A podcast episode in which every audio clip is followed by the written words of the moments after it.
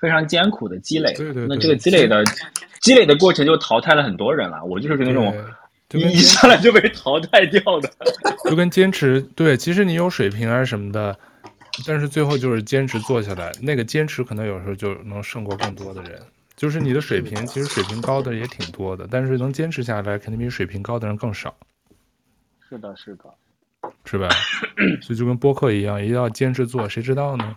没人听 也要也要做。你现在好会总结哦，就是什么都会对对对，直接 好会升华。这就是你，就是坚持做了这么久那个豆瓣酱的主力人以后，已经学会了怎么我们再怎么聊的发散，你都会最后升华回来。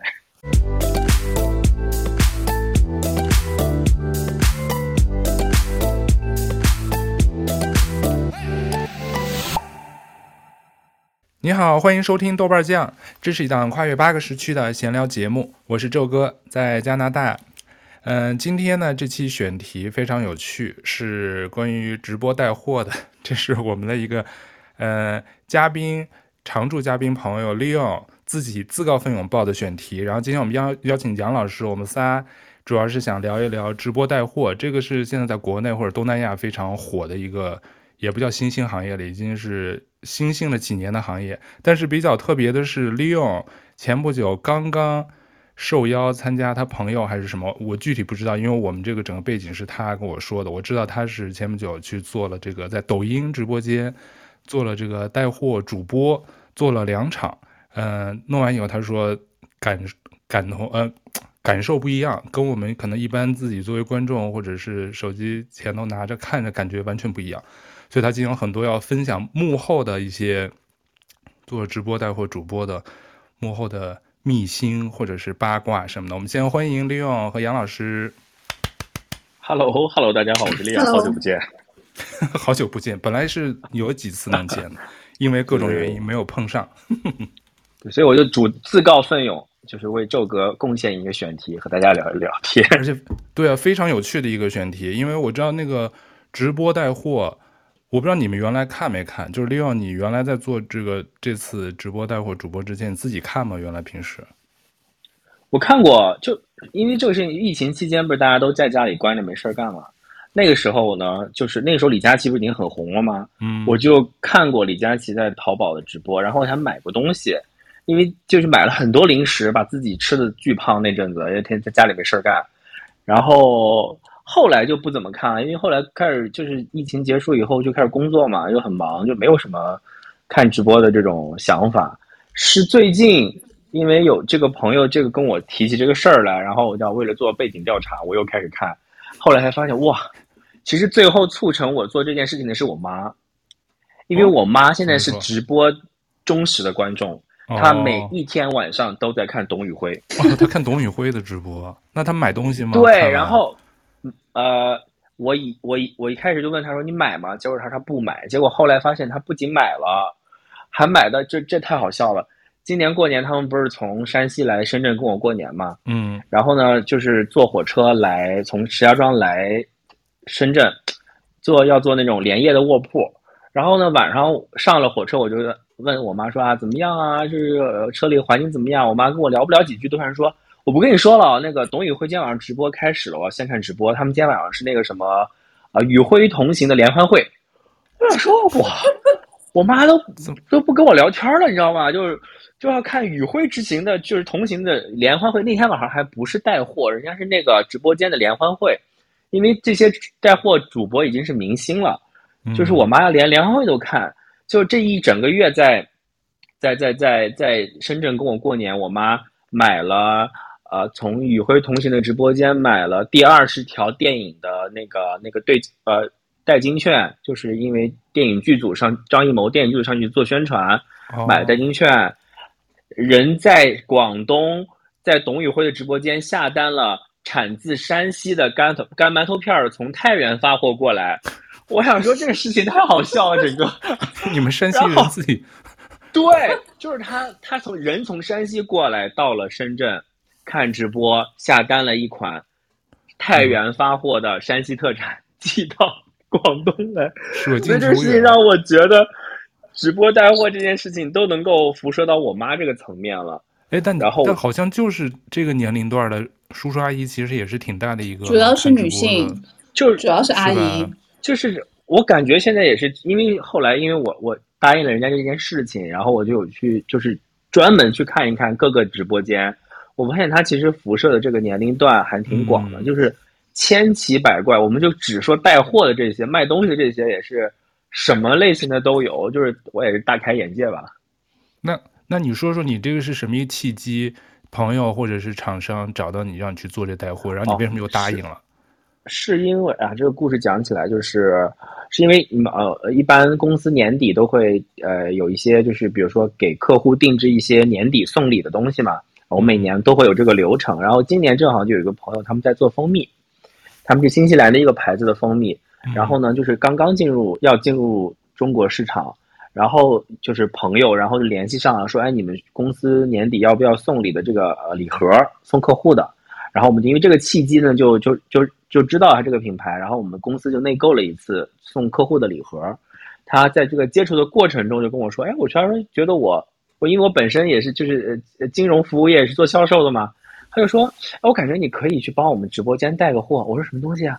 他说：“他们公司呢，就是新到了中国以后呢，就开了这个抖音直播间，就是他们品牌的直播间。然后呢，就问我说想不想去做带货主播？我就觉得说为什么叫我去？我说你们没有主播吗？他说他们的那个直播间有小姑娘做主播，播了两场就是不干了，然后缺人。对，其实听就是说播了两场就不干了。我当时就问他说那为什么不干了？”他说：“因为抖音直播间的这个直播的这个呃标准，呃审查特别的严格，嗯，呃需要一个反应非常快的人来，就是你比如说呃直播间有一个违规提示以后，他要很快的有反应，小姑娘就会觉得压力很大。反正他们就觉得说，他他个人觉得说，觉得我可以去试试这个事情啊。当然跟我说，哎，我觉得你很适合啊，然后那个呃说不定就红了，就能挣一笔钱什么的。我说你甭给我画这个饼。”但是呢，就是他给我提了这个提议以后呢，就就我这个人就是好奇，好奇心非常强，我就说你让我考虑考虑。从年前就跟我说了这个事儿，然后我就有点动这个心思，然后呢，但我又很怕就是就是搞砸了，因为毕竟是完全陌生的一个东西，我也不知道自己能不能够 handle 得下来，因为他说播一场要播四到六个小时，就你一个人就叭叭叭在那说四到六个小时。一个人说，我听这个我就就一个人说，我没有搭档，嗯，就是他当时跟我提议的时候，我他是这么提议的，因为正常按照他们直播间的这个标准，就是一场要四到六个小时，你才能保证，呃，在抖音的这个这个生态里面，抖音会帮你推流，就是，哦、呃，你播的时间短呢，抖音就不会帮你推流，除非你买流量。那那他就跟我讲这些，我就觉得有点困难，然后我就考虑，就加上过年，我就看到，哎。我妈喜欢看直播，所以我觉得我让我觉得说，哎，那我不我就跟我妈说了这个事儿，我妈说你赶紧去啊，她她她就很兴奋，就可以然后我就觉得是这个事儿，我又又又 push 了我一把，然后我就后来又又拉了我的一个朋友，就是香港的另外一个朋友，我就跟这个呃蜂蜜的厂家说，我们两个人一起播，因为我觉得这样我们我我觉得我就是撑不下来这么长的时间，嗯、我们两个人可以轮换，或者我们可以搭档一起，就是呃双人播。反正后来我们就又沟通了很久，啊、呃，就决定说年后去帮他们播，播当时约好是播四天，连续四天啊播，呃，两天加两天，中间有两天休息。哦，但最后只播了一天半。我跟你讲后我后之后我跟你说为什么只播一天半，反正就答应播播四天，然后我就开始有研究这个直播带货是干嘛的。后来其实。呃，你你比如说咱们知道什么董宇辉啊，什么李佳琦这些，他们都是个人直播主嘛。他们一天，比如说一场，他们要带很多的品，像李佳琦有可能要带呃四五十个品，每个品轮到这个品的时间，可能也就是介绍个几分钟，就上链接，然后就抢，因为他们也是很红的直播主了，就呃就，但是这个我我这个是一个品牌的直播间，相当于这个品牌就只卖这个品牌的产品。就比如说，我们就只卖蜂蜜，蜂蜜哦、那蜂蜜它可能就分的不同的呃呃，它那个什么麦卢卡有不同的含量，然后不同的 size，但是总而言之，它还是蜂蜜，所以它就不可能像品牌直播，就不像李佳琦直播间，还有很多品，它每个品有讲不同的东西。我们这个就是，比如说我这次这个就卖六个六个六种蜂蜜，那这六个小时我就要不停的讲这个蜂蜜。哇，那你就变着法儿讲，对，后来我后来一我没做之前，我想说怎么讲啊？然后我就研究他们品牌给我的那个资料，试图从里面讲出各式各样的点来，然后我又发散，然后怎么怎么着，我做了好多功课，我还写了很多稿。后来我就想说多余，为什么呢？因为我就看别的品牌的直播间。像这种品牌的直播间呢，它的逻辑就是，只要有人不小心刷到了这个直播间，这个直播间这个人就是在介绍产品的，就有可能会下单买，所以它就会像 AI 一样，它在不停的重复。哦，我一到六个品，我可能就是不停的 repeat repeat 这六个产品的东西。我无论什么时候有人进来的时候，我都是在讲产品，这个人正好就下单买了，他，所以他就是一个。你现在设想一下，这六个小时，如果你就是不停的重复一段事情，可能这六个产品的稿加起来也就十分钟。你要不停的重复这十分钟的产品内容，重复几十遍，那这不是跟那个卖衣服的放一个喇叭在那重复卖跳楼大水价一样吗？对，但它它的区别就是有可能他会跟直播间有人来，他会跟人互动嘛，比如有人问问题，然后就会互动。就是你可能介绍产品的东西呢，大差不差都是这些话。但如果真的有有人跟你互动的话，你可以根据跟人互动有一些进行发挥的事情。嗯，总而言之，就是我其实答应完开始做功课以后呢，我就有点后悔了，因为我就觉得，因为我觉得很枯燥，就是然后时间很长，但是做的事情比较机械，感觉。对，但就是就觉得怎么着答应别人，然后。呃，怎么着都得试一下嘛。然后，毕竟就是你自己的预想可能跟实际又不一样。然后，呃，是个新鲜的事情，就去答应人试了。然后呢，我们就去了广州，去这个品牌直播间去做直播。下午第一场，我为我我，因为并且你想，呃，像那种大直播主他是有粉丝的嘛，所以他一开播就会有很多人来看。但你想，一个品牌又是一个不知名的品牌，他要开品牌的直播。而他的产品又是固定的，必然不会有什么人来看。嗯、我我来我，对我我我在真的播之前，我还去看了一些大牌子的品牌直播间，像什么赫莲娜，就是化妆品的，什么 SK two 的，还有什么呃迪奥的直播间。这这么大的品牌的直播间，他们的在线人数也就是二十个啊，三十个，啊、你是不是想不到这么少啊？对吧？天哪！是不是时间段的原因吗？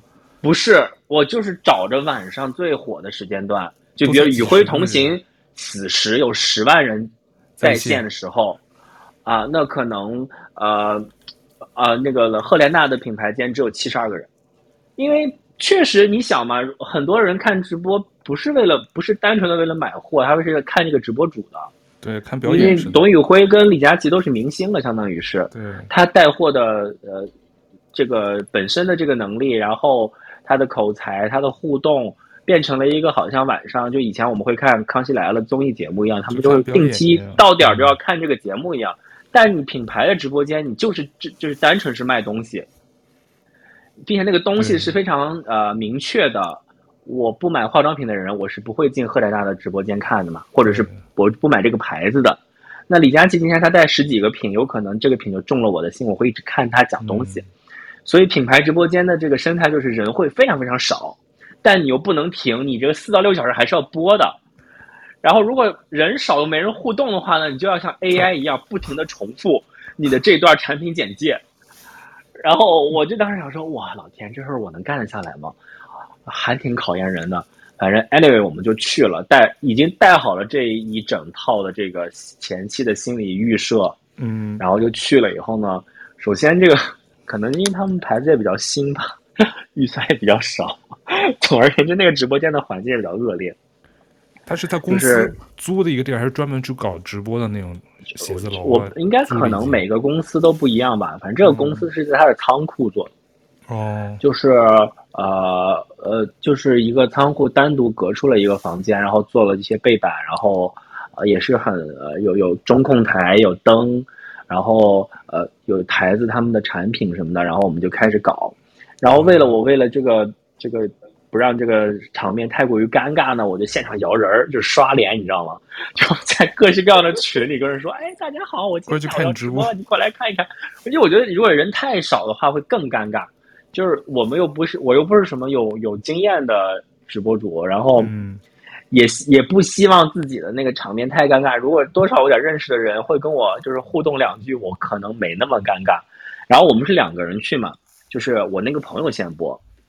我就我就在后台摇人儿，不停让大家去，啊、呃，然后他播累了呢，就换我上，他先播，然后我就开始找人去，大家就来看。但其实你想，你就播一个品，朋友来看，可能帮你看个五分钟、十分钟，就都到不了几分钟，帮你在那个留言区说两句话也就下了。就反正我记得特别清楚，那一下午我们俩播了一下午。那个累计累计进入直播间观看的人是一百个，然后平就是在那个同一时段，呃，同时在线的，好像最高也就二十几个人吧，就是正常，就等于是品牌的直播间。这这已经是我们就是耗尽自己的人脉，基本上二十多都是刷脸刷出，对，然后就是我朋友我朋友播的时候。我觉得他比较强强的，就是他是一个可以不停重复的人，就是他是一个，他是那个呃摩羯座，他做事就是那种，呃，我可以一直，他是撸铁的人，你想撸铁的人多枯燥，他就是可以不停的 repeat repeat repeat 这件东西。我到我上的时候呢，就是我们两个风格完全不一样。首先我给你讲一下那个直播的那个环境，就是你坐下来以后，两个大灯对着你嘛，我以为我是能够看到。比如说直播间的留言互动的，但其实我的正对面呢，只是那个相机那个 camera，然后我的稿呢，其实是是我们贴在那个 camera 旁边的打出来的纸，因为他们直播间也没有什么提词器之类的东西，没那么先进，就是给你一些 highlight 的点，就是因为你 repeat 的时候会忘嘛，或者是会会你说的就累了，你你你可以瞄一眼说还有几个点没有讲到。然后那个互动的屏幕呢，是一个电脑屏幕，是在你的右下方。但是如果你要看屏幕的话呢，镜头里的你就是在就是在扭头在斜着看一个东西，所以你不可能一直斜着看那个电脑屏幕，这样镜头就没没看镜头。所以你大部分的时间你要靠你的意志力，然后设想一个场景，对着那个相机镜头在说话。可能你要说个几分钟以后。你的你的脑细胞都快坏死了，然后人家扭头看一眼有没有跟你互动，如果有人互动的话，就感觉抓住了一个就是救命稻草，疯狂的跟那个网友那个互动。但有时候你讲了几分钟扭过去，哇，没有人互动，那一刻 那个脑子就嗡嗡的。我觉得好累哦，但 但是像你们这种，他他有专业团队，他会不会有旁边的人负责，就什么炒气氛啊，小助理什么的？或者对他们自己会会有人上线去跟你互动一下呢，以防冷场。他没有这么一个机制啊。有一个人就是那个，对，就是就是可能就是我你想想说这个品牌为什么能请我们这种完全没有经验的人来做带货主播呢？因为他们也是一个非常新的品牌，嗯，他们的呃就是大家就是互相就怎么说呢？我们都是草台班子，我我和他都是草台班子，所以我们的才我们才可以一拍即合，才会给我这个机会，让我这种完全新的人而且没有经验的人去帮一个品牌带货。我之前还挺担心的，就是。哎呀，我会不会播不好，帮人就是影响人品牌的声誉啊？或者我说错了什么话？后来发现大就也是多虑了。首先 也没有那么多人看，第二呢，就大家都很新，可能就是就像你去了一个初创公司一样，你很多你以为的呃呃行业的规矩或者是规则都没有的，大家都是在摸索。那个时候他们也没有一个这样的烘托的团队在做这件事情。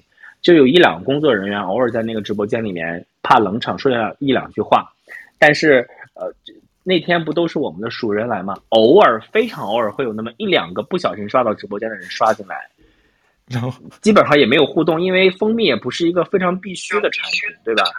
比较小众的东西产品。对，然后呃就是大家在里面聊聊天，有的时候我们认识的人会跟我们开开玩笑，我就记得我跟我这朋友播了。那天下午，因为我们那天下午算是试播，播了有不到三个小时。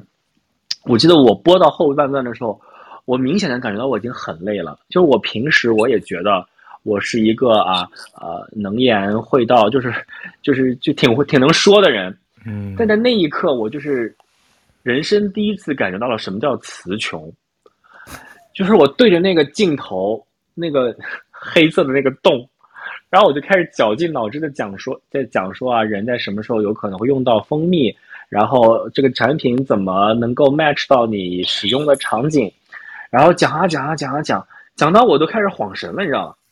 我我我明显感觉到我有那么一两次，灵魂出窍，我对灵魂出窍，我想说我在干什么？我在跟谁说话？我谁？我在哪儿？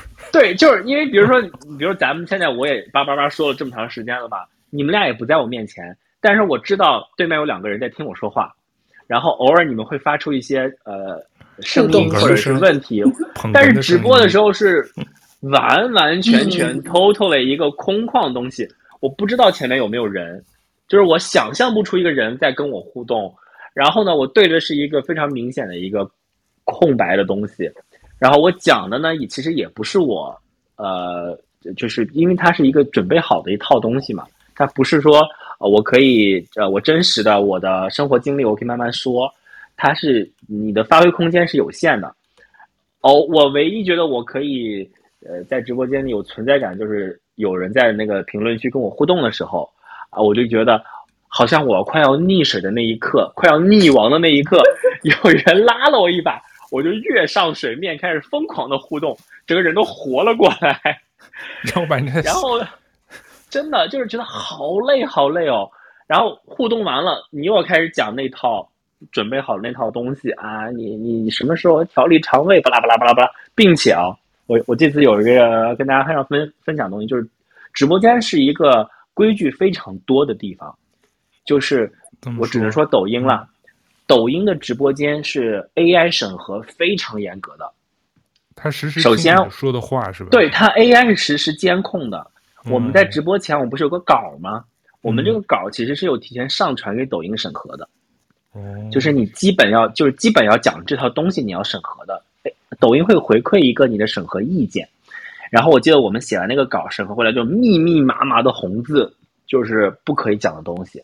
比如说什么不让讲？就我们觉得没什么问题，但抖音觉得不让讲。就比如说，呃，首先它是这样的，你比如说你带货，呃，你的品牌直播间，你要先跟抖音说你这是哪个类目的品牌，啊、呃，比如说我们这个蜂蜜算是食品，对吧？嗯。那它会按照食品的这一套标准来审核你讲的东西。那既然是食品，比如说这个蜂蜜，不是有一些就是呃吃了蜂蜜，那麦卢卡蜂蜜号称自己有一些可以，比如说呃抗炎啊，呃呃杀菌的功能，这个不可以讲，因为你不是药物，你不能讲自己抗炎杀菌啊。有比如说有品牌，你那个评论区有人互动说啊，我怕我吃多了蜂蜜，我会变胖啊？因为我在那个减肥期，但是你要主播说啊，这个对于我们减脂的朋友，你要说这两个字。不可以，嗯，它是拎字的，它不是说看你的语境。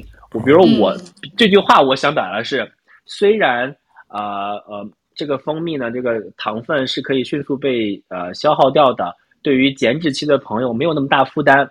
我的意思是这个意思，但 AI detect 到我说了“减脂”两个字，不可以，因为你是食品，你不可以宣称自己有减脂的功能。它不听你整个话，它是挑字儿的。哦他可能对食品，然后你就会就盐呗，是吧？对，然后你就会变成，你既要说这段东西，你又不能用人话说。比如说，我跟你说，我现在说起来好羞耻啊。比如说，我们要说啊，我麦卢卡蜂蜜，如果你嗓子不舒服，可以呃抗炎呃杀菌，你就要变成我们可以抗炎炎杀小菌菌，就是你要把这个、哦、就中文拆开，抗抗或者抗某炎杀某菌啊，那个比如说你不能说自己呃减脂。人家你的肉肉呢对它不是很敏感，就是你要变成这种很低能的这种说法，哦，这样防止 AI 识别到。对，否则你就会被这个抖音直播间的 AI 就是提示，一场直播如果提示两次，你就会被呃封掉，就会让你暂停十分钟。哦，所以经常有的，所以我们很要很严格，就有时候你在读那个读那个评论的时候，因为观众不会理你这些嘛，对吧？然后你你你在。读的时候你读了，完蛋，那边就有提示，所以大家就要很小心。就是你一方面，呃，你又不能完全照稿演出，你会觉得很枯燥。但你一发挥的时候呢，你要想说，哦，我会不会触碰了什么关键词？呃，比如说我我们有一个，比如我在介绍那个蜂蜜的质感的时候，我说那个，因为它那个蜂蜜比较浓稠，喝下去的时候呢，你的嗓子上面就感觉有一个，呃，一个半固体的东西划过你的东西，我就用了一个比喻，就好像说你嗓子很疼，然后呢，就好像你缺水缺了好多天的脸，然后突然敷了一片非常，呃，补水的面膜一样，哇靠，不行，这个这个就说你是食品。你不可以用化妆品的词来形容，哦、就是这都不行啊！天哪！那那这么一说，其实我我因为其实没有怎么看过直播带货啊，但是我经常是比如说在小红书上看见那个录屏转过来的，因为我特喜欢看吃的那些，就是吃海鲜，嗯、或者前几天才刚发现，比如什么朱子骁老在那带什么那个毛肚啊什么的。那我看他们都做直播的时候都特别激动，就是边吃边做直播，然后让你下单什么上链接。那那种其实因为是食品的话，它如果那么严的话，但是他又在吃的时候很兴奋的时候，还是说他们就已经就是已经很有经验，他就知道说什么的时候不会被抓取什么的。对，你肯定很有经验了，因为就是你会知道哪个哪些词是要规避掉的，不能说，然后哪些词是要用，比如说你你比如你看一些录屏，钱不能讲，对吧？要讲米。啊，多少多少钱，多少多少米，哦、就就啊，意思、呃、就是，比如疫情不能讲，要讲口罩，就是啊，疫情期间怎么样，不能讲，要讲当口罩口罩期什么什么的，就是我觉得会让人嗯，就神经错乱，就你不会说话，不会说话。当当然当然，因为我们比较新嘛，那是我第一场直播，就是你脑子里有这根弦儿，但是你可能他不会告诉你敏感词是什么的。只有你说出来之后，你才知道哦，这个字不可以说。哦，他是那样的，就不直接。因为你虽然你提前审过稿，那我也知道，说我稿里的这些字是呃是违规的，我不可以讲。但是你一讲开了，你并不知道你接下来要讲的这个字是违规的，嗯，对吧？就所以就它的那个规矩很多，就既是一个让你觉得好像呃直播很开放的环境，但是它的限制又很讲很多，再加上我的那次直播的。呃，性质是属于品牌直播间，我能讲的内容呢又很有限，就，就只能讲这个蜂蜜。那那但是时长又是同样的时长，虽然我们俩已经是，就是就是已经是分开工作，然后那天又是试播，其实拢共也就播了不到三个小时。但那呃一个那我播完下播的那一刻，我让人觉得说好像灵魂被抽干了一样，下播了，然后。下播到我们去吃饭中间那半小时，我都不知道我在干嘛，我就在晃神。我想说，因为可能脑子已经好累呀，好累，好累呀。哎，那那那你做那个试播的时候，有比如说除了朋友来捧场的，有真的下单的吗？那下单那一刻是不是还挺开心的？我是最后我我下单那一刻我看不到，就是我就是就那我看不到下单的那一刻。哦，团队没有人说啊，有什么？我们还有多少上多少多少卖多少啥的，没人说，给你们打个。首先，您您想想嘛，也不可能有这种情况，对吧？拢共就那十几二十个人看，也不会产生 疯抢的爆爆单的情况。不是你想，如果在线人数十几个，小助理说哇卖光了卖光了，这不也是很假嘛？对不对？所以有人就跟那个很多那个做戏就说什么啊。呃，就是这个主播就说不行，我要再为家人们争取一波。对，然后助理就上来拦他。对，这些都是已经比较就是已经成熟的直播间了，他才有这套戏可以演。嗯、像我们这个就是完全完全还是非常非常初期的直播间。反正那天下午我们总共下单了九单，哎，九单，对，八单还是九单？对，八八九份儿，全都是我们的朋友。嗯 全都是朋友熟人，熟人，然后在撑场，没有那个就是就是真实的，就是没有那个就是呃陌生的客户下单。哦、然后我记得晚上那个老板请我们吃饭，就是说啊，谢谢你们播的很好啊什么的。那个坐在那个饭桌上，就是吃凉菜的时候，我还在那发呆。我想说，刚刚我在说什么？我刚刚经历了什么呀？然后就会变得非常饿，你知道吗？虽然我才播了一个多小时，我那我那一个时段才一个多小时，我那天早上饿的，我吃了三碗饭。我觉得这是个体力了，体力活，可能也是我太弱了吧？可能也是我太弱了。对，有可能第一次，然后就觉得这是一个非常非常消耗精神的事情。然后我们俩我和我的朋友回到酒店以后，因为我们第二天还有播，所以我们是住在那个直播间附近的酒店。进了酒店，我们俩就开始生病，我就开始咳嗽，他就开始感冒，肺嗓子。对，就可能在两个人都高度集中的时候，因为那个环境也不太好，因为他在仓库嘛，它不是一个就是、嗯、呃比较呃就是干净整洁的地方，呃，就他就感冒，我就上呼吸道感染。这么快？然后我们俩说，可能这就是咱俩这钱是真挣不了。就这个事儿，这个钱咱们真的不能再眼红别人，真挣不了，这个体力都跟不上。才一场，人家那天天跟上班似的。两个人对两个弱鸡才播了三个小时，两个人加起来就已经觉得就要被掏空了，然后就特别特别弱。我们的连夜就跟老板商量说，因为相当于是前天下午是试播，我们就播的短一点。第二天相当于是要播足六个小时，并且说，老板决定要买流量了，要试试流流量大了以后反应如何。我们俩就开始慌了，你知道吗？他说，不然要不要明天先还不要买流量，或者说先先不要六个小时，咱们四个小时好不好？咱们不要一下子翻那么大，连夜跟人商量说，我们俩觉得我们俩水平还是有限，咱们也也是站在品牌的角度考虑，先先不要搞那么狠。他想买流量，你就卖不出去。不是就怕，就是觉得这个东西还不像看上去那么简单，其实还是挺难的。呃，然后也真的，我们俩真的觉得啊，专业的事情要交给专业的人来做。很多事情并不是我们坐在刷手机的时候看到说啊，不就是在前面讲两句话嘛？就那一刻，你就会觉得董宇辉和李佳琦挣这个钱，他们是应该的。就是这个真的是不是特别简单的活，肯定。我觉得要播好多次，然后要很多的经验的积累，你才会越来越熟嘛。但是你的初尝试就会让你知道说，这个的东西的门槛并不像你想象中那么简单。只要你愿意说话，只要你豁得出去，你就可以做下来。它里面还是有很多，呃，专业的东西或者是经验积累的东西，是你如果不接触的话，你想象不到的，或者你你你的个人经验是从未。从未涉猎到这个部部分，你当下会有很多很慌张的时刻。对啊，因为其实直播带货就像你刚才最开头说的，好像就是疫情后国内慢慢兴兴起来，大家就是都是在线上去买嘛，然后再是很多明星进场。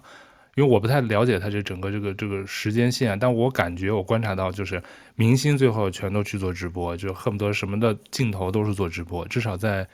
亚洲地区，因为东南亚我知道有些国家后来也开始通过做抖音直播啊什么也在做，因为欧美这边确实不太流行，没有没有这么一个产业。但是像你说的，可能在国内现在这整个就有个孵化体系了，就有些公司，因为我昨天刷小红书还看到了东北的一家什么公司，它专门就是就是个公司，然后有各个主播可能卖不同的东西，大家还有排名呢。你说今天你说你要排第几，这个季度或者这个月。排第几哇？他整个那个主播开会，那就成为一个职业了。在大家要要打卡上班了，几点到几点？然后可能有很多什么不同的服务性的什么岗业岗位，就肯定利用你的这个优点，就是肯定能说会道，然后口才又好，然后形象也好，所以肯定是做直播是一个就硬件条件是不错的。但是可能就是。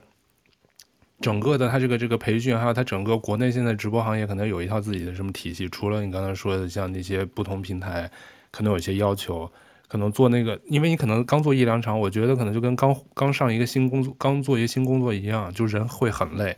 可能你应该多做几场，做个一个月，没准你就熟了。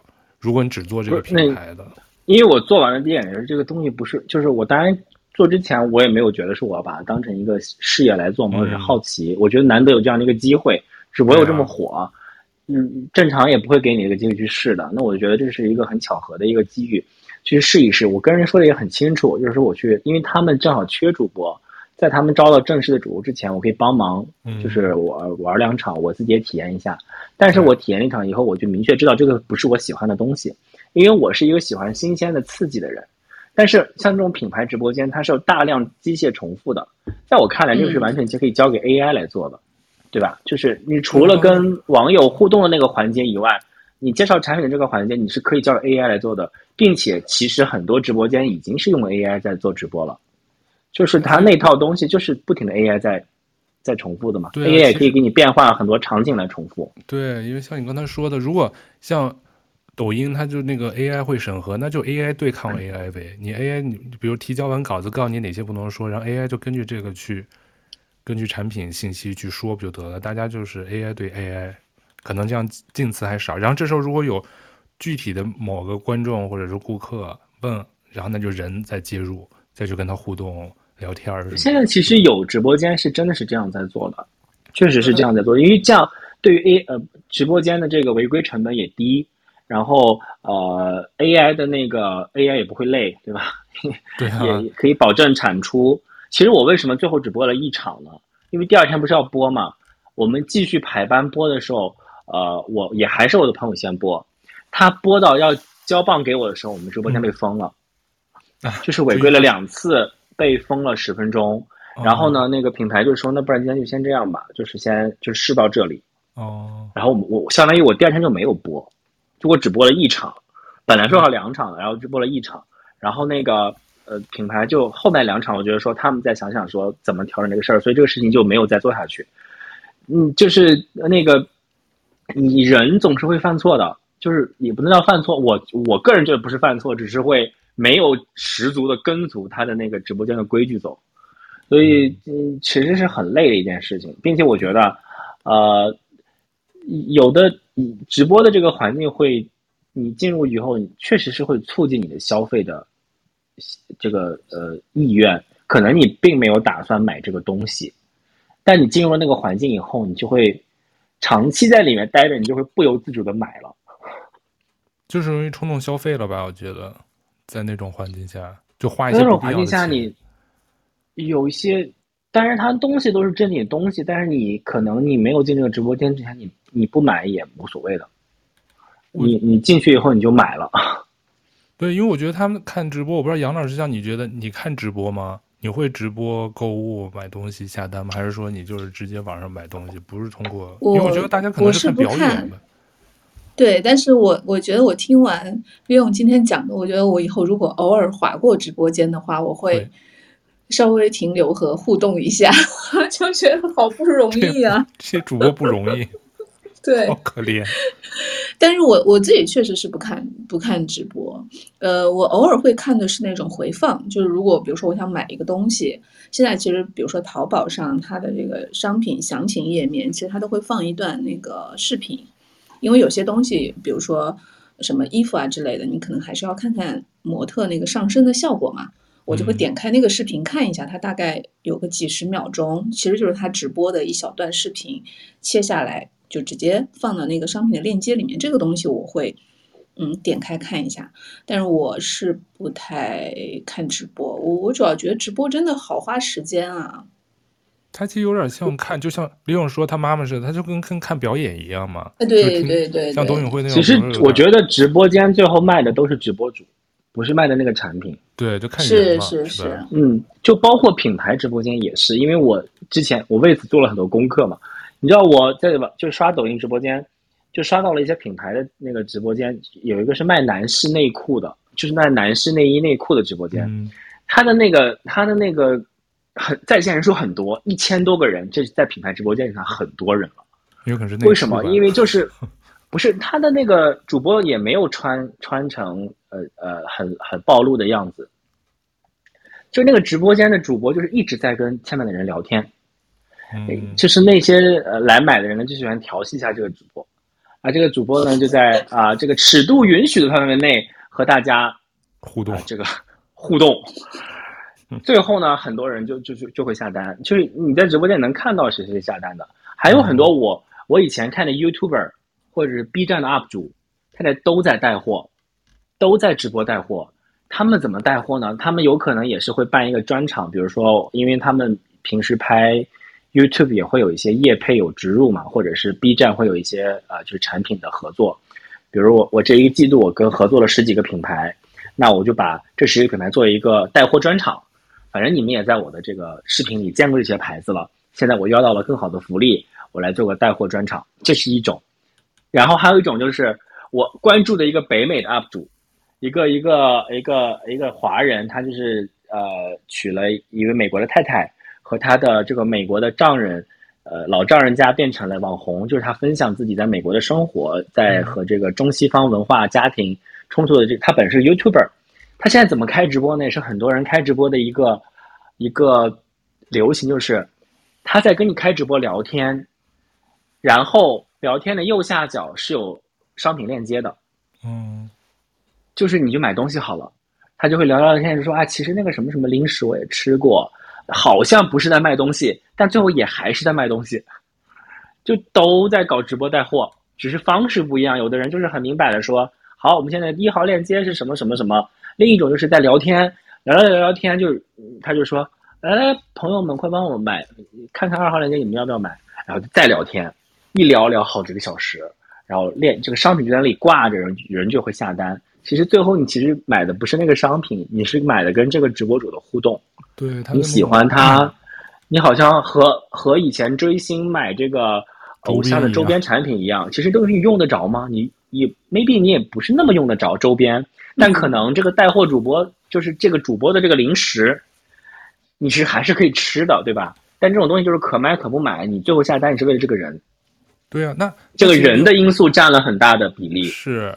那我其实个人挺好奇，就是说现在谁都最后都要去带货，不管是 UP 主或者什么 YouTuber。但像你说的，那他这个利润，比如说通过直播卖的东西，利润是比比如说我直接去商场买的就会拿到更大的实惠跟优惠吗？他那利润是？你就是问到了一些很关键的问题，是吗？啊，不 是，这个可以说吗？我不知道啊，就是你、嗯、你在一线。据我的，据我这一次的经验。嗯这就是我觉得一个很不，嗯，我觉得很不公平的一个地方吧。确实，确实，我看到的价格是比他们在，比如说他们抖音也有商城，他们在淘宝也有旗舰店，嗯，那你那场直播我们给到的价，真的是比他直接去淘宝下单是便宜的。哦，那那我就觉得这个事情是怎么搞呢？人人们就会变成我要想买东西。我就会先去看看有没有直播，哦，这就是为什么品牌要搞直播间，因为你日常都要购买嘛。假如假如说这个这个产品已经是变成日常大家都会想要的东西，以前我们以前去线下就去买了，就是只要明码标价，大家觉得 OK。后来变成我们就会上淘宝搜一下，会上京东搜一下，呃，肯定比线下便宜，我就买了。现在就会变成我还要先去这个品牌的直播间看一看。此刻这个产品有没有优惠？然后我再考虑说我在直播间买还是在呃淘宝、京东上买。其实我个人认为，变成你的购物成本变高了。嗯，因为你要经过一个对你的你的筛选成本会变高。以前大家我买 OK，我去看了产品详情页 OK 下单等货。现在是我要先去搜这个品牌的直播间，或者有没有 UP 主，或者是。主播带这个货，因为我明确的知道会比这个便宜，所以刚刚杨老师为什么说我现在点开产品直播那个详情页旁边就会有一个那个视频窗口，那个就是所谓的呃那个产品的直播间在二十四小时滚动的直播，我是很烦这个现象的，因为首先它会对我的购物这个体验造成很大的困扰，就是它那个视频不是会直接弹出来吗？然后你就会很烦。嗯、第二呢，你要不看呢，你又觉得说好像我买贵了，我当了冤大头；看了呢，你就觉得我浪费了我的时间，因为有可能他我我我想买那个产品，他现在没播，我要等到他播的时候我再买，嗯、为了省这二十块钱或者怎么怎么着。我其实虽然我自己做了这一场，真的他是会比你呃无脑去链接买便宜一点的，但是他又让我的这个购物体验很很烦。就是我觉得我浪费了很多无用的时间在这个事情上面。对啊，对，我特别赞同。我觉得就是，呃，我我不看直播，就是第一，我很怕吵。就直播间其实它一定是比较吵的，因为那么因为那么多直播间，如果你不够这种情绪激激昂饱满的话，你其实你很容易就是被别人给划走嘛。就这个划走的成本太低了。你你，你情绪不激昂，你主播自己就会困的。你想吗？我要讲这一个评讲四个小时，如果我自己不激昂，我自己都会困的。是，所以我我是很怕吵。我觉得打开直播间，我觉得好吵啊！而且我不知道为什么，就是直播间的那个主播的口音就都很趋同，就是一种 介介于普通话和港台腔之间的一种 语言，就是我我觉得好吵好吵。然后第二，我觉得就是亮刚讲的，我觉得他就是让我的，我觉得现在不仅仅是直播，我觉得所有的购物，所有的购物的 APP 都是要让你尽可能的留在它的页面上面，就真的很浪费时间。这个是今天早上我刚刚经历的事情，就是我要在那个叮咚买菜上去买那个纯净水。然后我就下单，下了单之后呢，他就会给你一个什么，呃，那个转盘让你抽奖。然后我想没事，哦、我我就点一下，好抽奖。然后呢，他又会引导你去喂那个鱼，就有点像 支付宝不是让你 种树吗？叮咚买菜就会让我去，让我去喂鱼。然后你为了喂这个鱼呢，你就要去什么它的页面上点点点，然后他会给你什么几十克的。鱼鱼鱼的那个饲料就虚拟的，然后让你去喂这只鱼。如果你连续喂二十天，它就会怎么样？我在点的过程当中，我突然之间就好烦，我就想这在干嘛？就 是我就退出来了。不理解。对，就就比如说你买东西也是一样，比如说那一刻，我比如说我买这个蜂蜜，假设假设平台上面就是比如说三百块钱，然后你进，它就会提示你说现在直播，进去以后，直播主就说啊。十分钟以后，你抢我们的红包，我们就可以再免二十、嗯。那你十分钟就在那等啊、嗯？就是你明知道现在可以便宜二十块钱，但是你你必须花这时间在等。那有然后呢？有的时候，比如说啊，这个品我们明天会再会有优惠，它其实是目的是为了吸引你进入它的直播间时间更长一点。我我我的朋友跟我就是品牌方跟我说，他们想做的目标当然是最后是为了销量了。但是你品牌要想在这个整个这个直播间的环境里面能够脱颖而出，就是你在刷的时候能够刷到你，这个算法会推荐你。它有很复杂的算算法，它会算一个人平均在你的产品直播间里面逗留的时长，然后不知道几秒以上就算是有效有效逗留了。因为其实现在这个短视频的这个世界都是论秒算的，以及你你刷过这个以后，它会你划走了不是吗？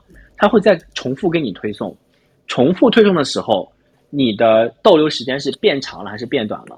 你滑的那一刻是迅速滑走，你还是犹豫了两秒钟滑走，都会加入它的算法里面来推算你的这个人是不是有价值的，就是 account。然后很复杂的流程，然后你所以每一个直播间它都是你说你要卖卖货啊，OK 简单我就买好了。你可能你的链接放在那里，不是的，他要让你多逗留一阵子，你有可能你逗留的这五秒钟要比你下一单带给这个品牌的。呃，长期收益要更强，所以就是变成了一个很畸形的消费环境。以前，比如我们就是我们要斗秒秒售罄，对吧？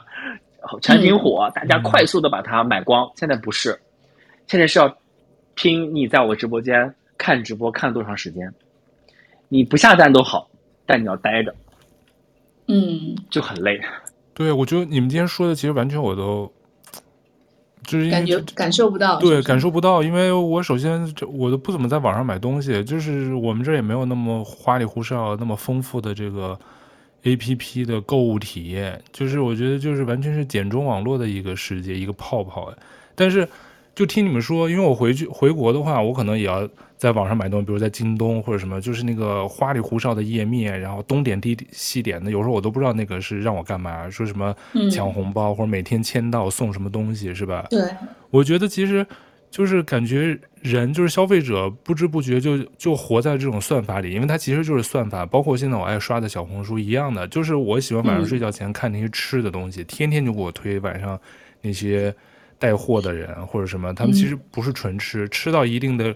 这个粉丝量，我知道他们就会带货了，他们就会卖他们的这些虾呀，嗯、卖他们的这些吃的什么产品，或者底下就有人问在哪里能买到，哪里有链接。就是我觉得，你们觉得就是说，会不会就是大家现在花了大量时间，就是你其实是消费者，你好像觉得为了省一点钱去买个东西，但其实你是被算法反而给算计了。其实你会花更多的时间去买一些未必需要的东西，或者就是那种快乐，我不知道是在哪儿。呃，我是我是之前嗯有一个很深的感触，所以就是今天早上这个叮咚这个事儿又又再一次跟我敲起了警钟。哦、对，就是我之前那次是拼多多，就是我我真心是觉得拼多多它可能在商业上很成功啊，但是我真的是非常讨厌这家公司，嗯、就是因为呃，我觉得他真的是把人性玩弄于股掌之上。嗯、就是应该是几个月之前，我有个朋友就给我发了拼多多的链接，就是说让我去帮他助力。砍刀哦，砍助力就是说这个助力到了也一定的程度，就是他会给你一百块的现金打到你的账户里面。我真的是因为落不下这个脸，我就去帮他助力。但是他助力之后呢，他就会提醒你说你也可以来试一下。然后我当时可能是无聊还是怎么样，我就点进去。你点进去的时候，你。账户里已经有九十五块了，然后你就会觉得说，哎，不就五块钱吗？很容易。然后我就发给我其他的朋友，然后他们就会帮你助力，助力过程之后，这个钱就会快速的上涨。然后它上涨到大概九十九块九毛的时候，你继续助力，然后它就会越来越难，越来越难。这个事情好像之前被媒体就是揭揭穿过，就说 你最后会发现，给你助力的人连就是就是拼多多的。货币体系是零点零一分这样子去计算的，就它后面会越来越难。但是我当时为什么觉得非常恐怖？后来我就把拼多多下载了，就是因为当你那个账户里的钱无限接近一百块的时候，你人真的会陷入到一种疯狂。就我明明知道这件事情很荒谬，而且实话实说，一百块。对吧？也不是一个很大的数字，但是你当时真的是会被他的这种算法和他对人心的操控给控制住，你会觉得不行，我今天不信了，我一定要拿到这一百块，我就差两分钱，就差两分钱，赌口气就觉得我怎么就做不到呢？然后他的那个同时还会不停的弹出来说，谁谁谁拿到了这个一百哦，谁谁谁拿到了这个一百哦，全是假的，我觉得。有可能是真的，就是，但是有可能一百万个人里面有五个人拿到了这个一百，啊，那你这怎么整呢？是啊，对我当时在就是对摁它的过程当中，我就会有一种非常恐怖的感觉，我就觉得拼多多的魔爪已经逐渐的控制了我的大脑，然后我就我就退出了，但我的那个朋友还在不停的助力，就是真的非常非常可怕。我就觉得他其实真的，包括之前好像微博上有一篇文章，就是一个好像是小红书还是知乎还是什么，我忘记了，就是的一个什么产品的总监出来讲，他们是如何在后台操控。哦，我知道，我知道你看的那个，那个是一个播客对吧？那个台湾那个播客，那个小红书那个男的是个光头，对对对对对对，前产品经理，百灵狗，对就是那个百灵果那个播客讲这个，嗯，对，我觉得就是。他讲的一些东西让我觉得蛮猥琐的，就说啊，我们其实，在后台，比如说一些女生，她会发一些稍微有点擦边的照片，那我们其实就是像他甚至讲到，但这个我存疑啊，他甚至讲说，有些女生为了让自己的数据好一些，流量好一些，还会就是给他们一些福利之类的话，但但我觉得。他讲的一些东西，当时为什么在网上流传那么广？我觉得大家其实深受其害。但是我我当时觉得这个人讲的时候，其实有一种得意洋洋的感觉。他是说他像一个上帝一样，就是你们都在为流量奔波。哎，你发一个笔记，或者你会觉得说，啊，我如果有十万人看就好了，或者我这个只有只有二百人来看，我就很不开心。他就会觉得我们在后台像上帝一样在控制。你你哪怕是个漂亮女生，或者是怎么样，我在控制你你的喜怒哀乐。我当时觉得好恐怖这种感觉，所以我我今天早上的叮咚买菜，我就又一次的敲醒了我。但是人有时候如果不去时刻提醒自己的话，真的就是被他们玩弄啊！你天天去点他那个喂鱼有什么意义呢？就是，所以包，我觉得是不是国内的现在那个 APP 是有一套自己的那个大数据？我就说国外用的那个会。就也有，但是感觉没有那么疯狂，就是因为我可能。但我觉得这个事情，肯呃，你那个呃，欧美的净土很快也会沦陷的，因为我是，其实东南亚、非洲已经全都是直播的世界了。对，东南亚我知道已经 TikTok TikTok 已经就是在美国不是也很红吗？接下来就是它的这个这个玩法肯定是会，因为人都差不多的，就是人性都差不多，它一定会。也也也开始玩这一套，但我就是真的觉得很累，因为然后我还是会有有一个很明显的，就是你的你在这个无论是直播还是什么，都在这个短视频的世界里时间久了以后，你的精精力会很难集中的。对，因为它会给你很多呃新鲜的刺激，呃呃来来促使你逗留时间很长，但是它这个刺激不是一个，比如说我们看电影或者我们看看一些书花一两个小时。你在这个小时里面，它是有一个完整的信息流，让你慢慢的去看完。那个不是，它是一个又一个很碎片的、很及时的刺激。你待的久了以后呢，你就没有办法冷静下来看长的东西了，不能接受起承转合的铺垫，我必须就是 刺激加刺激加刺激这么一一一一段段的排下来。所以现在不是那个嘛？你们北美最流行就是短视频、短剧嘛？那就是中国人搞的。哦、对呀，那是中国人搞的，但是我没看过。老外现在迷的不得了啊！对一个 A P P 搞的，对对对，就是、一个 A P P 上，叫什么 A P P？神魂颠倒的，全都是咱们以前那些霸道小说、霸道总裁、霸道总裁的那一套和娇妻的那些拍成了那种短剧，一个短剧。四分钟，三分钟，对，那好像中国人背后是股东，然后在美国，然后在那生产，然后在 A P P 上一个这边的 A P P，欧美人也会看，所以我就说一样嘛，其实一样的。对啊，所以我是我是想尽量，因为我一方面是觉得现在跟社会有点脱节，尤其是好多，比如说你看我也不看直播带货。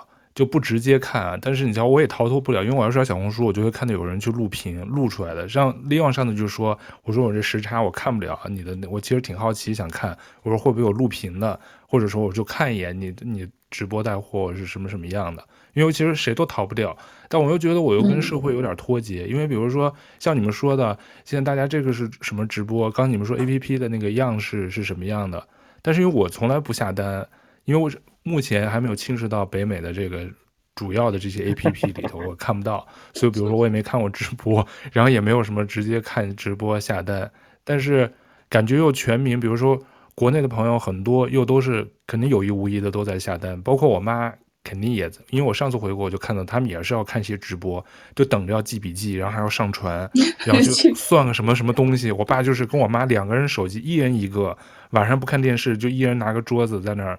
对，我们家也是。我当时我觉得也挺好的，就是你想一下嘛。哦，这个话就是大家听听好了。以前过年的时候，啊、呃，父母和孩子坐在一起，都要开始聊聊工作啊，呃，开始催婚啊。现在不，我们非常和谐。我爸我妈和我们三个人捧着手机，店里电视上随便播些什么有的没的。妈妈的心已经被噪音带走了。我妈戴着耳机看《董宇辉哦》，根本不理我们的。我爸也不遑多让在刷刷视频，就变成只有我一个人在看电视。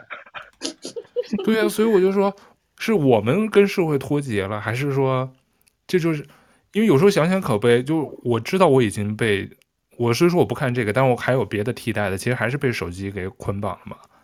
就晚天睡前一定还是要刷个手机，你不可能是真的捧本书在那看，也不会啊。我之前嗯看过一个说法，我觉得说的挺对的，就是。嗯嗯，穷人的生活越来越被挤到线上，因为线上是免费的，然后线下的生活会变得越来越贵，然后线下的空间、线下的生活都会变得越来越贵。比如说，你要去吃一个好的餐厅，你要对吧？就是越高档的餐厅，它可能位置就离得 越远，然后你要坐个飞机，就是我我觉得好像是这样，因为它。嗯，第一就是大家其实没有什么娱乐，娱乐都是挺贵的。就我们比如说老在感慨说，啊，为什么我中国人一下班就只能看看直播？因为下班就很晚啊，对不对？嗯、我我晚上可能九点钟才下班，下班之后我只能躺在沙发上看会儿直播，我没有办法再去健身房，我没有，甚至不是没有时间，而是没有那个心力再去健身房，像什么我们所讨论的老外一样，做一个健康的运动，甚至说是。去滑个雪啊，去搞个桨板啊，这些东西都需要的不仅仅是时间，不仅仅是钱，还有就是心力。我是觉得整个这个这个社会大环境里面，大家都太忙太累了。你忙累之后，真的这个看手机就是一个最低成本的一个放松的办法。然后另外就是利昂刚刚讲的，它本身我觉得他们的设计就是让你不断上瘾的这个东西。我自己因为不太看短视频，我我非常庆幸的是我不看短视频，我手机里没有抖音，没有快手，嗯，呃，然后在小红书偶尔点开短视频，我就会赶紧把它给这个切掉，就我比较怕吵，但是。嗯，短视频就是我看很多人就是有时候微博上发，就是短视频这个东西真的就是上瘾性非常强。另外就是你不知不觉可能刷两个小时就过去了，对，就你不会感觉到你就已经刷两个小时过去了。然后刷完之后，是一种很很空虚的感觉，然后可能为了避免这种空虚，我就赶紧拿起手机继续继续不断的去刷，因为它源源不断的提供同类型的东西给你。就像周哥说的，你想看吃的没有问题啊，可能有十万个这个 UP 主都在不停的发各种各样的吃播，你有无穷无尽的东西可以去看。那我觉得人的大脑就是我们小时候讲的。就是越用越好用，就小时候老师为老师和家长为了骂我们，肯定是说，对吧？脑子越不用越笨，越用就是越好用。我们天天看这个东西，那就是看不进任何。我现在自己其实也是，我有时候自己在家里看个电影什么，如果中间我感觉这一段节奏很慢，我就会不由自主的想去快进啊、呃，快进它。对，然后我就想。我我急我着急干嘛呢？为什么我们每天所做的所有事情都像后面有鬼在追赶一样？就是看电影本来只是一个娱乐，然后包括很多人，我身边很多人看电视剧是全篇两倍速看的。对，我上次我们好像说过，就现在很多人看剧。一点五倍速、两倍速是吧？就很少能正常的一个时间看。对，我就想，这这本身只是一个娱乐，我们连娱乐都要这么着急，然后着急到底是去干嘛？我我觉得它可能是跟短视频啊或者直播这种东西对我们大脑的刺激是是是有关系的。所以我我是觉得说，嗯，怎么说呢？所以我才觉得现在现在不前一阵不是在讨论这个事情，我觉得很好笑。可好，我记得好像赵哥你们你们录过一期播客。就是在看电影的时候，能不能玩用手机这件事情，在电影院。哦，就是录屏嘛，就前两周刚说。不光录屏，就有的人就是会忍不住一直拿起来看手机发微信啊。是的，嗯、发短信对，对吧？你在家你可以快进，你去电影院没法快进，不是吗？那你就是精注意力不集中，你就是要拿出手机来看。他就我觉得这一点可能在香港还是好一点的，因为整个那个观影环境还是比较好的。如果你真的都敢拿出手机来看，你就一定会有人责你。一定会有人就说：“嗯、我那天、哎、你过来。但是”对，我那天就扮演了这个角色，就是我去，我确实我觉得这个在我不知道啊，反正我自己看电影的经历，我觉得这甚至都是一个常态了。就是你如果看一部电影，你身边的人，因为前排后排其实对我影响不大，但如果身边人拿起手机，真的很烦，就那个屏幕特别刺眼嘛。但我好像真的没有哪一次是我身边人不拿手机的。那天我就是去看那个周周处除三害，啊，好看的大家要看。昨天刚看完。呃呃，那天我看到一个笑话很搞笑，说他跟他妈去看这个周处除三害，出来之后他问他妈说：“哎，刚刚那个电影的男主角叫什么？”他妈犹豫很久说：“周处。”就。就是前阵的那个谁，那个什么董，那个谁是谁来着？那个那个那个很丑那个歌手啊，不是，嗯啊，薛之谦，薛之谦 那件事情的时候，对，不是很多网上就在讨论嘛。然后有的人就是说，有的人就是说，你们这些人为什么呃要呃，就是我们去看个电影就是要轻松的，为什么要那么多规矩？我平时上班已经很累了，嗯、老板你规矩很多了，我上看个电影还要你被你们这些网上所谓的精英。所谓的啊优雅的人，呃，所谓的什么的人来管制，就是他变成了这样一种，好，我在反抗束缚，呃，反抗制约，嗯、我就应该活得反抗呃你们这些无聊的规定的这种东西。或者说，哦，走到了这个地步，这个不不是一码事儿吧？就是，但是大家就是你像我已经是很适合天天在家里刷手机了，你他们突你突然让我在电影院里两个小时不碰手机，很多人就很难受，很难受。对，已经不能专注了，我觉得就不能。然后我那天看的时候，是我左边在不停的拿出手机，但是我一原谅了他，因为我右边更夸张，就我右边是两个两个女生，其中有一个女生先来，然后过会儿另外一个女生来了，他们然后也就是第二个人就迟到了嘛，第一个女生就在跟他讲啊，刚发生了什么，刚刚这个小弟是干什么的，我就很烦，但是我还是没有说话。呃，我开始嘘他们，就我我我我我实在是受不了去干涉他们，就是他们两个拿出了两罐啤酒，啪的打开，就那个易拉罐啊是有声音的，对不对？打开之后还在那碰杯，碰杯之后喝酒，继续聊这个剧情，我实在受不了了，我就他以为在家里看呢，看剧呢，对，我就觉得天哪，就是现在大家都呃，现在都怎么了？我就是想说，就。现在就是把把把把把这三个人整无语了，不知道说下要说什么。因为我觉得在这边就是北美这边影院至少可能就基本公德心大家还比较注意。首先录屏肯定是很少没看到过，但是偶尔确实有人会突然拿着手机回短信或者什么的，他不是说录屏，但是因为那个就是刚刚利用说，因为那那个环境已经很暗了，突然有一个特别亮的东西，尤其坐你旁边会很不舒服。对，而且它其实它会把屏幕，有的人会注意调暗一些，但它还是亮的，在黑黑夜黑暗当中，再微弱的光，它也是很扎眼的。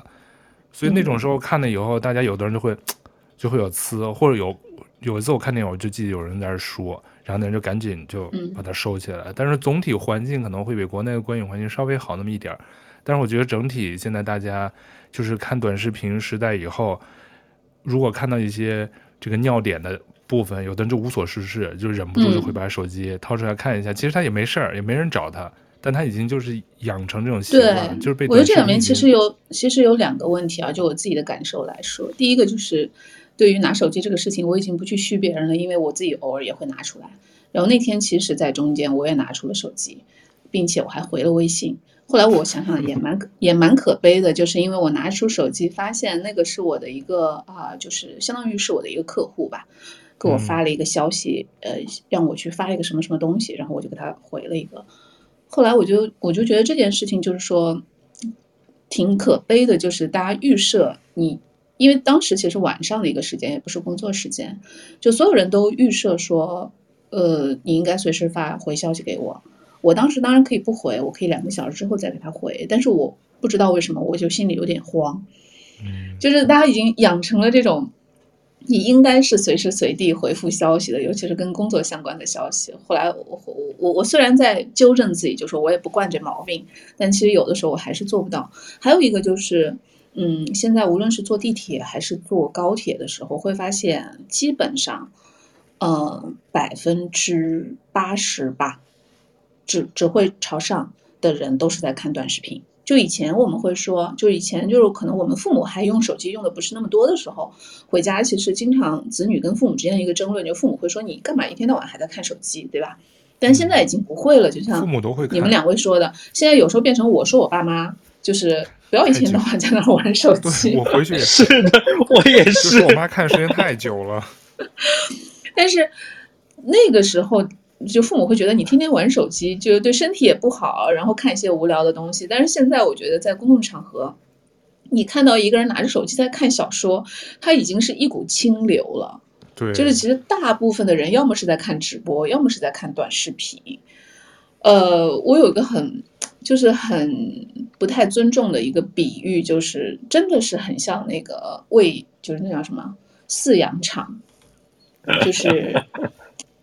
就是大家其实也不知道在看的是什么，或者看的我也心里很清楚，这是一些很很没意思的东西，但是我好像就不过脑子，反正这个饲料从我的面前经过，我就吃一点，吃一点，吃一点。对，有点像，真的是有点那个意思。嗯、就至少因为我是前不久开手机啊，对，我是前不久刚刚坐高就过完年就坐高铁回北京，然后你从那个车厢里穿过的时候，就会发现。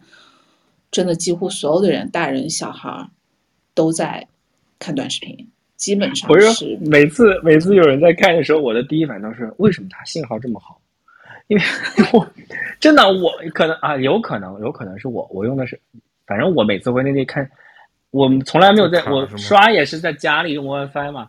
每次我比如说坐电梯，我看到那个送送外卖的小哥，就坐电梯那十几秒。都要拿出来刷会儿短视频，然后我说他怎么刷得到打人的信号？我说还有在高铁上面，大家都在刷嘛。那我说为什么我现在刷个微博都那个刷不出来？为什么大家的信号那么好？是有什么我不知道的东西吗？我的好奇的点都在这里。网络太好了。对啊，不看短视频是我互联网的最后的倔强，最后的坚持。对最后的倔强。对，我们拭目以待，看看什么时候。我们聊开始有一期播客，就是来分享一下宙哥开始在抖音上买货的那个，会不会有那么一天？不知道，我现在不好说。但不好说，我跟你说，净土，净土，因为我确实不好说。对，因为我好像对对那个，因为我 TikTok 都没下，就不光是不不想看直播刷礼物，就是连那种短视频我确实都没刷。而且我今天前段时间不是说了吗？我今天把 Ins Instagram 都卸载了，就没注销，就卸载就不看。反正现在两个月了，我觉得就还行。我现在唯一就是只刷微博、嗯、看看新闻，然后就是小红书看一看，因为小红书我觉得也会有这些啊。对，什么？小红书也会有这些呢。小红书对啊，小红书就会有搬运过来的嘛，所以就忍不住会看。我就说啊，我我在干嘛？我怎么又在开始也在看这个？我说我不看。小红书也有直播啊，现在小红书也有直播。现在小只是他没有把直播当成就是主推在搞，但是对，但可能有时差的原因，嗯、因为我这边看的时候，国内可能都不不是直播时间。哦、对，所以我都跟你说，嗯，你想到的直播主都想到了，现在就有这种专门为这种啊、呃、时差党准备的直播。他就是在北京时间的凌晨三点到四点开始直播，真的，就是为这些国外的中国人准备的，来卖一些土特产啊！你怀念家乡食物，不会放过你的。这个很快也逃不掉了，我不逃不掉了。咱们看看啊，你还能坚持多久？对啊，所以像今天利用前头跟我们分享的就特别认真，我是有画面的，所以说我当时没有没有直接看到你的这个直播的。直播现场，但是听你没关系，这个现场看不看？对啊，但这个对我，我觉得对我还是有影响的。就是我以后如果无意间划过的话，我会稍微的点个什么小星星、小花之类的。觉得他们都是挣的辛苦钱是吗？真是辛苦，这 太不容易了。那，那另外，我倒挺好奇，就是你做这个是你有心帮忙，还是说人家会给你点出场费啥的，还是说送你几瓶蜂蜜啊？我们都是按照正常。直播主应该怎么结算就怎么结算，这话说的好好好委婉。他是按照你们卖多少货提成是吗？你说的这个行规？对，就是呃，可能每个直播间不一样吧。然后我们是有，就是说，那你你直播带货嘛，那你带出你在你这你的时间段里面带出多少货，它会有一定的比例的提成。哦，嗯，那你像大大的那种直播主，比如说李佳琦或者是更大的，就是那些大直播主，他们首先是有坑位费的。就是我要用你这个时间段，品牌要先付出一笔钱来买，就和你品牌要去央视做广告要付广告费一样，对吧？我先要付这个时间段的坑位费，对，然后再根据你的带货的量来走提成。但像我们这种啊，就什么坑就没什么，我们品牌直播间就这个品牌直播间就是专门来卖这个品的，就没有所谓的坑位费了，对吧？那你就是你这时间段你的带出去的货的量。会有相应的呃提成，嗯嗯，你知道今天刚说这个新闻，我看我没看过的叫什么？一个小马哥，一个夫妇，河南洛阳的带货主播，就因为逃哦那个漏税税吧，嗯，罚了三百一十七万。所以这带货主播真是挣钱呀，就是这些头部。是昨天我还看，呃，B 站，B 站已经算是这个带货环境比较少的了。嗯，他们 B 站的带货主播一年也能挣六百多万呢，一个人啊，平均，就是呃前一百的里面平均下来四百还是六百多万，那你想在抖音或者是呃抖音这种淘宝是专门就是这个直播就是带货的，那肯定会更多。为什么大家趋之若鹜呢？就可能前期会很辛苦，但是如果你真的杀出重围的话，它还是有可观的收入的。怪不得，怪不得现在明星好多都要去带带货，什么时候？现在明星已经已经已经退场了，真的，你因为你真的不，你真的不看那个直播，现在已经很少有明星带货了。哦，就是疫情的时候火了是吧？现在又不行。对，因为疫情的时候没有明星表演的机会嘛。后来人们发现，明星带货就是品牌方或者是真的就是卖出去的东西是少的，因为你想，我刚刚跟你描述的这样的一个环境下，明星其实是没有这样的能力去带货的。哦，他很对吧？对你，他他真的是他只能靠自己的脸刷那么几次，他的粉丝来买。但是真的想可以形成长期，呃，购物习惯的，一定是追随这个带货主的人。我们不讲品牌，我们讲那种真的带货主播，像李佳琦、董宇辉这样的人。现在你能真的带到，呃，是明星，是他就是变成转行做带货直播主了，像林依轮啊这种。他已经不是明星了，他已经不是唱歌的了，嗯、他是真的就是来带货主播了。嗯，董洁啊、林依轮啊这种是他们是真的有销量的，他们已经把带货主播当成自己的主业，演员或歌手是副业了。副业了，嗯，明白。嗯，对，因为像林依轮也是一天带好几个小时呢，我看，呃，我有的时候刷到他，对对，他也一天一个品有一百多，一天有一百多个品。然后也会分助理先帮他播几场，然后自己再播，就是真的是职业的带货主播。最后已经是属于呃潮水退去，呃剩下来都是专业的了。哦，所以你也是在这个，你也赶过一个海，就是我就只能是在海边，海边就是踏了一下，哦，浪太凉了，我赶紧退回岸上，回去要穿条秋裤。我完全就是属于就是怂的，就是根本就不行。然后我记得我播完当天就我跟我那个朋友就觉得啊不行不行不行。第二天我们播完不是直播间被封了吗？我们俩就说散伙，咱们今天就直播就到此为止。但我觉得他可以做，因为他是可以 repeat 的人。我一直在鼓励他说，如果这个品牌方再邀请的话，我就盛情推荐你去，这个钱全你挣了。天天在给他洗脑。然后回去又见我爸妈，我就说我干不了干不了干不了。然后我爸就大笑，就觉得说。吃不了苦的人，我说对对对对对对对，你说的对，我真的是吃不了苦的人，我真的是干不了这个事情，挣不了这个钱，就是没这个本事。对啊，那你的口才以后还是来来播客里多聊天吧。哇，这不需要你那么机械 AI 的啊。好的好的，那您就就是希望周哥能够多邀请我，你就少生病，多来做客。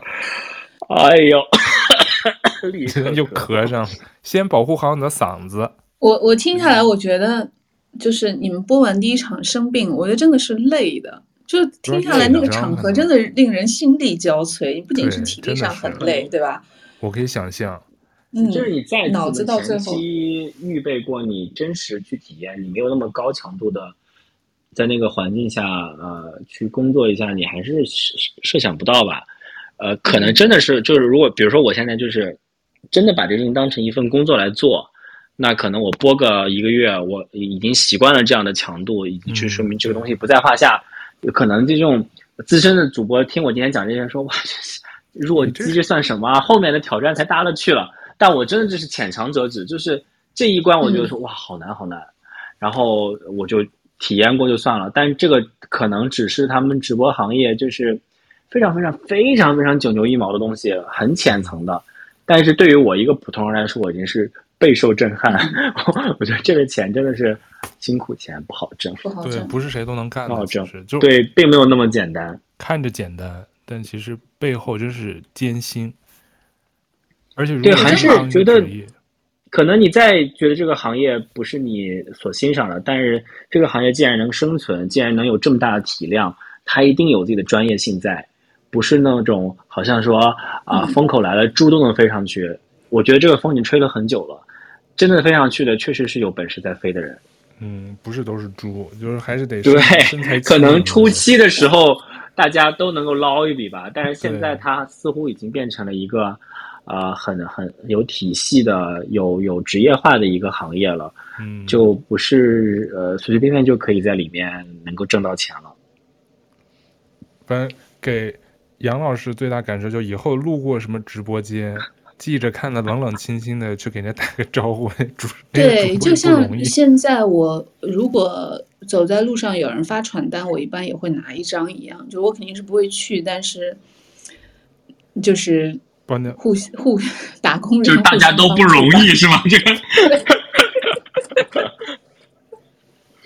确实是我我我就觉得那个我们跟那个直播间那个工作人员聊天也是，然后他就问我们说。就因为我们第一天直播是老板有在，第二天直播老板不在，所以我们就跟那个工作人员聊天儿。他们也是挺挺辛苦的，因为你想，一般的直播的高峰期都是晚上嘛，相当于你的工作时间全都是颠倒的。嗯、并且我们还是新的直播间，如果很多很多大的直播间是基本上一天要播十几个小时呢。哇，也是好好累的，其实、嗯、也体力活，累的很累。首先也是个体力活加脑力。就是打工人都不容易，但我觉得就是是不是可以考虑考虑啊，这个环境更好一点，也没有必要什么都去直播。对，我觉得还是看个人的有没有这个 passion，就有没有这个爱好。就有的人真是不怕那个累，喜欢他那种那种那种感觉，那可能就把它当一个职业做呗。像你，就我觉得整个就是还是整个的大环境太单一了。我正好刚刚给大家看一个新闻，就是说那个重庆不是有那个叫什么呃姐弟坠亡案嘛？哦、对他妈也要当，他妈妈也要直播了。然后其实你回头看很多新闻事件当事人，包括那个张莹莹，张莹莹的父母好像也在直播。对对对。就你会发现，呃，如果你变成一个新闻的当事人，并且你啊生活上有一些困难的时候，好像直播是他们唯一的一个办法，因为他唯一的一个办法就是说我趁着这个新闻还有热度，大家对我关注的时候，我来直播。但是你看，就像利用刚刚讲的，直播它其实是个职业化的工作，它并不是说有人来看你就可以把东西卖出去的。你肯定长期要播下去的话，它不是说任何一个素人。都可以出来播的。那么这个新闻的热热度过去了，没有人在关心他们的时候，那他必然是要被抛弃的，对吧？对，嗯、就是我我，对我是觉得说，呃，社会提供给他们的呃路径太少了，就。呃，我随便讲个比方，就比如说这种像这种姐弟的坠亡案啊，或者这种其他这种就是关注量特别高的社会事件的，对当时对，其实你你如果在美国的话，可能会有媒体付费来，对吧？你把新闻独家的给我，这是一个完全合法合规的一个变现的手段。如果你愿意去把你这个故事给卖出去的话，其实你也可以拿到不少钱。嗯、但是咱们这儿没有这回事，然后也没有什么社会的救助体系说，呃，一对老老。怎么说？老夫妻他没有别的求生的技能的话，是有人可以帮助他？甚至有一些呃公益的组织啊、互助会可以来帮帮他们，因为他们直播，我觉得除了赚钱之外，他可能就像张颖颖的父母，他可能真的是希望有人来跟他聊天，就是觉得哎呀，挺挺可悲的吧。就是当你已经变成一个很悲惨的事件的当事人的时候，很多人来关注你。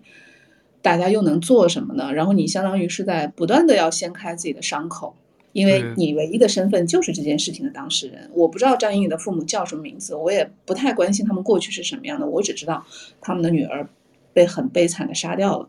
我觉得这件事情让我想起来觉得好好可怕。对，他那直播间我倒没看，但我之前也刷到了，就是他爸，因为他们其实精神现在都是很累嘛，然后就是又是普通农民，也不是像你说的，也是不会不是能说会道，就那种公司签约让他去带货。嗯。刚开始的时候，可能有很多人都是也是新闻当事人，冲着这个去，可能会下单买点东西，他就卖些生活日用品啊、零食什么的，好像我看新闻说。但时间长了以后，他那直播间就每天就冷冷清清的，因为他这要走量，他可能也要求他每天要直播几个小时。但他爸妈的那种情绪其实都没有完全走出来，所以他爸就是硬着头皮在那上。然后那些粉丝或者关心他的人也不可能天天去直播间买东西。时间长了以后，他那个就就是像你说的，就是有挺纠结的。他又要靠这个谋生，可能要挣点生活费啊什么，但是没有其他救助渠道来。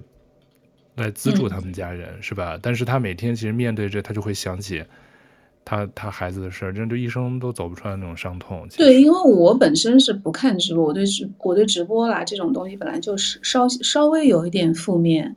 嗯，然后今天听了利用讲的，我更加觉得他对主播本人也是一种。怎么讲榨取，就是也是摧残无情的榨取。对，我就觉得这这双这个这个这个对双方来说，其实都是一个挺复杂的事情嘛。嗯，对，不知道再过几年这直播带货，一种像你说是不是会吹到北美，还有一种就是这个慢慢慢慢风口就过去了以后就归于平静，就是有少部分人还坚守这么做，可能大家消费者的习惯会不会再改也不知道。但我是个人。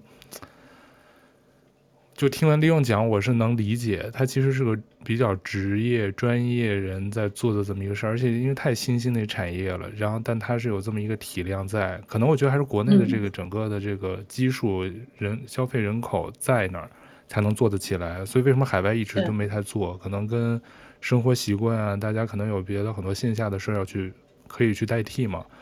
然后生活工作没有说被榨取那么多，只能靠手机的时间。所以说大家现在全人类，我觉得这手机使用时间都已经是都变得很长了。今天很可惜啊，龙哥没来，因为我觉得他应该是就是他至少是短视频的受众嘛，是吧？对啊，他好像应该是天天刷抖音吧？我觉得他应该深受其害。他原来不自觉的经常会说。对，但他自自己没来，他好像又要回老家什么的，因为他他的时间太难敲了。但是利用的这个，我觉得要趁热打铁，趁着他刚做完没两天，赶紧来分享。所以这个趁趁我还记得，对啊，趁我这个上呼吸道感染还没好，还留有还留有上次的职业伤害。但我觉得就是说，就很多人呃，在这个，我觉得还是很多人受益的吧。很多人还是在里面工作，呃，我只是没有适应到，但可能很多人对他来说，这是他这个机会，他去做了直播主，他为自己的人生发生了很大的变化。可能我觉得有可能我们也抵抗不了这个时代的前进吧。这个时代就是发展成这样子了，可能我们还是活在旧时代的人。嗯、对啊，我就觉得我们还是新老交替的吧。新钱旧钱都挣的那、嗯、那个交交替的那一代人，所以我们倒是。但我觉得这次的体验挺有意思的，也难得，所以我觉得，啊、我我可能我体验过那么一次，对这个整个这个事情的看法和认知又不太一样。我可能跟那个杨老师啊，我以后每次路过直播间，我都会多看两眼，是吧？你自己就感同身受了嘛，自己当过，你以后就不是我们纯。嗯纯观众的那种心心情，所以我也觉得挺感谢你，还关键桥还贡献了一期题目，多好，留下了一个宝贵的声音记录。希望我会有那个呃更精彩的人生可以跟你分享。我们的素材全指着你了，你各种长神农百尝百草，又是尝职业，又尝什么？那就。那就谢谢这个李勇来分享他宝贵的这个带货主播的经验，也谢谢杨老师，虽说没有做过带货主播，也没有怎么直 直接直播，纯围观。对对对，我们就就围观听那个利用非常精彩的无实物表演，给我们讲了他这个带货的这个 经历。对，有录屏吗？对，我其实挺想看的，我上次问过他，想看，他说没有，会给你们看的。我不会给你们看的，真的很蠢的事情。啊、那你私下发给我们。我当时那天不是说我看不了让你发给我看看呢。我，我觉得你肯定有，就就就过去了。咱们就是今就是这个播客，就是对这件事情完美的总结。然后我们就就翻篇 收官了，是吧？收官了，收官。那你也保重，保重好身体，保重好嗓子，还是做你擅长的这个百万圆桌的事情。好的，谢谢周哥。